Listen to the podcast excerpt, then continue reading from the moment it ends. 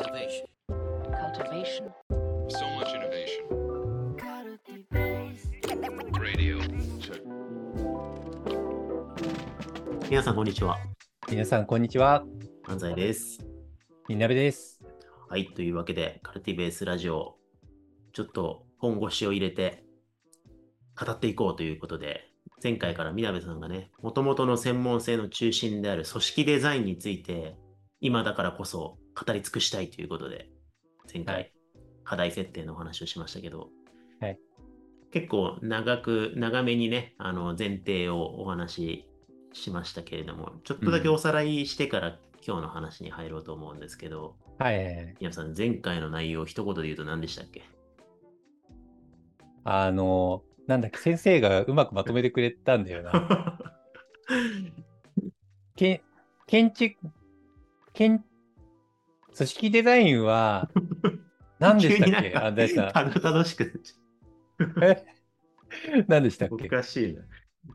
あの、まあ組織っていうのは建築のようなものだから、後から構造とか土台を直すのは難しいので、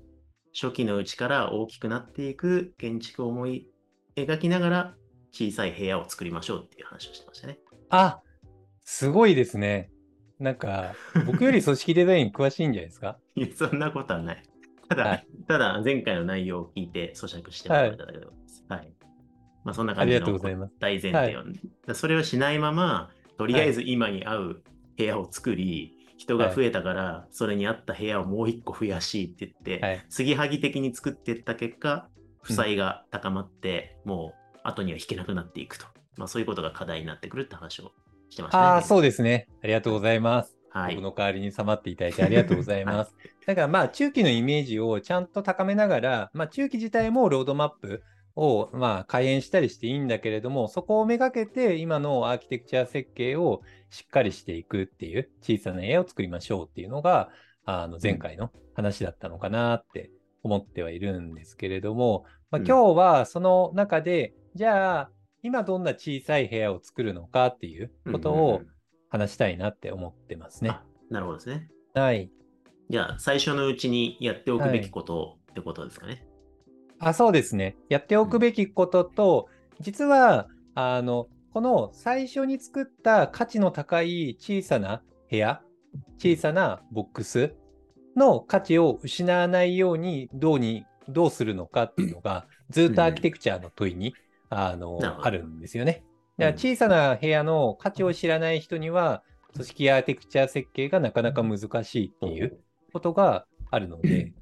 あの、あ、だからけ結構あるあるなんですけれども、大きくなって数百人とか数千人になった時に、なんかソフトウェア開発とかのスモールチームとかのあの良さとかバリューの価値のは価値発揮をどうするかっていうのを紐付けられない勘どころの人がダイナミックな組織デザインとかしたりすると強みを失ってしまって大企業病化してしまうっていう。のが結構あるあるだったりするんで、ここの小さな部屋の価値みたいなことも改めてお伝えしたいなって思ってますね。なるほど、なるほど。はいいいですね。はいじゃあ、あのまだはい。30人規模とか少ない規模の方も、はいまあ、大きくなってしまった組織の方も、ちょっと改めて小部屋の作り方を学ぼうということですね。あ、そうですね。そう思ってます。まあ、はいとは言いつつ、そこら辺をね、解説したのがチートポなんで、チートポの、あの、ポッドキャストとか聞いてもらうのが一番いいかなとは思ってるんですけど。盛大はないずっはいとなんかチートポはい反則ポッドキャストみたいになってる。あ なっちゃってるね。あの、よくないの。流行ってるからね。まあ、はい。だから、僕のこの回に関しては、ソフトウェア開発の観点がチートポだったとしたときに、ビジネス職のソフトウェア以外の人たちに対しても、なんか分かりやすく、スモールチームってどういうものかっていうのを解説するような話、まずできて、あの、一つ目にできたらなって思ってるんですよね。で、あの、組織デザインの方法論の基本って、よく分業と調整って言われたりしてるんですよね。うん、うん、分業って要は、あの、例えば10人でお仕事分担し、お仕事をやろうとしたときに、全員で、あの、同じことをやる効率が悪いと思うんですね。キャンプとか行った時とかに、みんなで同時に玉ねぎを切るとか、みんなで同時に鍋をかき回すってめちゃくちゃ効率が悪いじゃないですか。そうですうんそれかは、もう野菜切り担当とか、薪拾い担当とか、なんか、なんかね、そう、そういうのをこう分担した方が、結果的に効率的に作業って終わると思うんですよね。なんで、今ある、あの、こう、ボックス内に存在しているお仕事とかをどういうふうな形で割って分業化するか。要は、うんボックスをさらにちっちゃいボックスに分けるっていう業務。うんここれをボックス、あの、分業の超、分業っていうんですよね。分業の設計。で、さらに、あの、玉ねぎ作る人とか、なんか鍋に入れてかき混ぜる人とかがいたときに、玉ねぎが切ってないと鍋に入れてかき混ぜたりできないじゃないですか。そうですね。うん。そう。で、しかも、玉ねぎ切る人が、あ、あと1時間後だと思ってたわ、切るのって思って、めっちゃ鍋今温めちゃったんだけどどうしようみたいになったりすると困るじゃないですか。うんだから、ちゃんとボックス同士の調整パスをちゃんと設計して、うんうん連携を取れるようにして、お互いがちゃんと連動して、ボックス同士が一つの価値を生み出せるようにしましょうねっていうのが、調整の設計なんですよね。うんうんなるこれが。難しいところで、なんか分業の設計をどう取るかとか、調整の設計をどう取るかっていうのが、結構あの難しいところにあって、うんあのけぶ分業の設計に関しても、水平的な分業とか垂直型の分業とかがあったりして、要はさっきの玉ねぎ切る人と、あの鍋をかき混ぜる人みたいなのを分ける方がいいんじゃねっていう、あの、分業の仕方、要はこれ、垂直型のこうん。う上流下流みたいな感じに分けるやり方の分業で、いやいやいやいや、カレーを50人に提供するのを玉ねぎ切ってて、鍋切って、鍋かき混ぜてって大変だから、もう10人分を作るチームみたいなのを5つ作っちゃって、やった方がよくねみたいなうん。感じ。みんなでそれを同時にやる方が、結果的に早くできるんじゃねみたいな。うん。ワンオペみたいな感じにして分業するみたいな感じの、なんか水平型の分業みたいな、あったりはするんだけれどうんも、うんまあ、なんか分業と調整の仕方って、すごい効率論がすごい、あの、うんうんこういろいろハッキングされていて、こう、なんか、こう、く、クロート的な、なんか職人芸的な世界だったりはするんですよね。うんなるほどね。うん。はい。ぜ全然関係ないんだけど、はいキャンキャンプのメタファー異様に分かりやすいですね。あのね、そう、空中戦になりそうだなって思ったから、パッて思いついたんですよね。キャンプ行きたいなと思ってたかそう、ら。最近、最近、はあ、てか、これまでこんな例で聞いたことなかったから、そう、どうしたんだろうと思って。夏休みにキャンプしたからかなと思って。そうかもしれないですね。めっちゃ、はい、お楽しかったです、キャンプはね。はい、今度からちょっとその玉ねぎ、玉ねぎメタファーで解説するとたまにいいですメタファーで。わかりました。意識的にちょっとメタファー解説しようと思うんですよはいね。それが分業と調整ってことですね。そうそうそう。はい。そう、分業と調整みたいなのがあるんだけれども、結構、あの、この分業と調整って、ハウ的にこういうふうな定例の設計したりとか、こういうふうな役割分担したり、まあ構造設計、アーキテクチャの設計したら効率的になるよねっていう、結構方法論主導で行われがちだったりするんですよね。うん。組織デザインのダイナミックなハウを走らせようとすると、結構そういうこう理論的なあの効率性を重視してやろうとするんだけれども、あのスモールチームのその分業と調整の感覚って結構今までってハッキングされてなかったんですけれども、そのあたりがかなり体系化され始めているっていうのが最近のトレンドであるんですよね。で大前提スモールチームの良さって、まあ人間が限界、まあ、人間ってよく認知限界性みたいな話があったけど、まあ一人の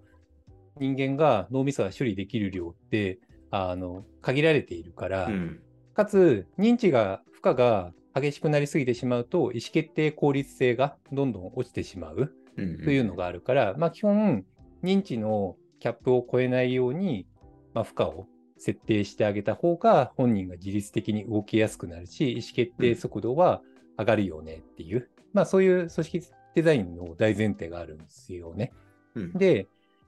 8人くらいがスモールチームの、まあ、限界数値ってよく言われたりするんですよね。8人くらいだったら、まあ演座になってコミュニケーションしたり、定例とかで、まあノープランで話したりとかしても一定うまくいったりとか、人間関係性的にも構築しやすかったりするじゃないですか。うん。なんでこのスモールチームに対してクロスファンクショナルに職能越境したりしながら、まあ、エンジニアとか、まあ、PDM とかデザイナーとかをアサイメントして、で、その中でディスカッションしながら、あの、やれるような状態を、うん。まあ、クロスファンクションスモールチームみたいに言ったりして、まあ、そうすると、さっきのキャンプの話で、なんか玉ねぎまだ来ねえよとかじゃなくって、まあ、玉ねぎ切る人と、人参切る人と、あの鍋かき混ぜる人とかが、お互いに8人の中で、こう、膝を突き合わせながら、ディスカッションしながらやれるので、高速で相談しながら、いいカレーを作り上げることができるっていう、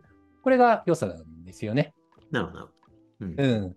うん。で、あの、チートコとかが言ってるのは、さらにこれを、あの、スモールチームのあり方のデザインみたいのをするといいよねっていう話をしてるんですよね。うんあの、まあ、ストリームアラインドチーム、要は、まあ、カレーを作る人たち、勝ち焼きをするチームみたいなのがありますと。で、そのカレーを作るチームがより勝ち焼きしやすいように、あの、応援、支援するようなスモールチーム、他にも作っていきましょうねっていううんことがあって、まあ、イネーブリングチームみたいな話があったときに、要は、玉ねぎの切り方とか、新しく玉ねぎチームに、玉ねぎの担当にアサインされたとしたら、まあ、そこに対してちゃんと育成支援とかをして並走して、まあ、技術をちゃんと継承していくような、まあ、そこのこう技術習得負荷とか高かったりとかするじゃないですか。なんで、そこをちゃんと教えるようなチーム、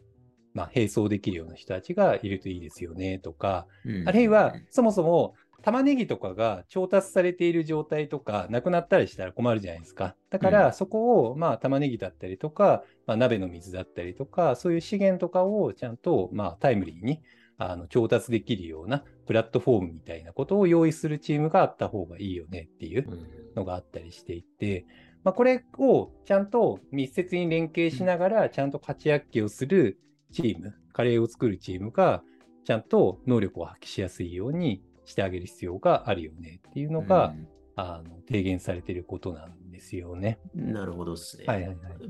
あの前提確認なんですけど、はい。あれですね、じゃあチームトポロジーはスモールチームを、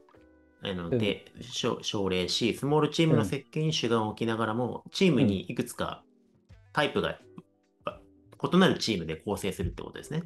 そうですね。そうですね。さっきの話だと、マクロな人事がいて、そういうことかなっていう話になんかミスリードされるかもしれないけれども、うんなんかスモールチームの種類があるよっていう話の中で、まあ、認知負荷を下げるために、まあ、よりこう深く並走して、細かい観点も含めて形式化して、で、それをインストールするとか、なんかより深くこう、耕していくみたいな感じなんですよね。なるほどですね。はいはいはい。まあでだから、さっきちょろっはい、さっきちょろっと言ってたストリームアラインドチームっていうのは、まあ、はいメインの価値を、価値の流れを作って、はい。と届けていくみたいなチームなんですか、そうですね、その通りです。うん、で、イネーブリングチームっていうのも僕初耳だったんですけど、はい。ちょっと調べると、まあはい特特定の技術を持ってて、スペシャリストで、なんはか能力、能力ギャップを埋めるみたいな役割なんですかね。そうですね。ああ、なるほどな。まあそんな感じで、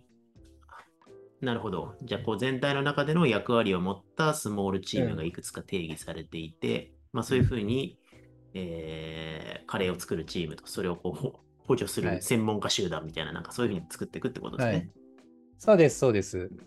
なんで、もう、このスモールチームが、まあ、アジリティを高めて、まあ、いかにユーザーへの、まあ、改善サイクル、まあ、以前、我々もアジャイル組織だったりとか、そのあたりの話とかもさせていただきましたけれども、いかにスモールチームが、まあ、アジリティ高く、ガンガンこう回転速度を回して、勝ち焼きをすることができるかっていう、まあ、そこら辺をスコープにしながら、あのスモールチームの策定をするっていうのが、うん結構大切だよっていう話があって、この力学をいかに保ち続けるかっていう人数がもう100人になろうが300人になろうが、1000人になろうが1万人になろうが勝ち焼きできている状態をいかに維持し続けたまま小部屋を増やし続けることができるかっていううん。ことが結構なんか人数増えた時の問いとしてあるんですよね。で難しいのが人数が増えた時って結構ダイナミックな急に MBA 的なこうかしこまった理論とかになってきちゃった結果、このスモールチームとの相関性がハッキングされてないんですよね。だからこのつながり方が見えない中で、あの理論が分断されてしまい、アーキテクチャ的に分断された状態で、結果的にあの全体的なマクロな設計、アーキテクチャはうまくいくんだけど、スモールチームの価値が失われてしまうっていうのうんがうんあるので、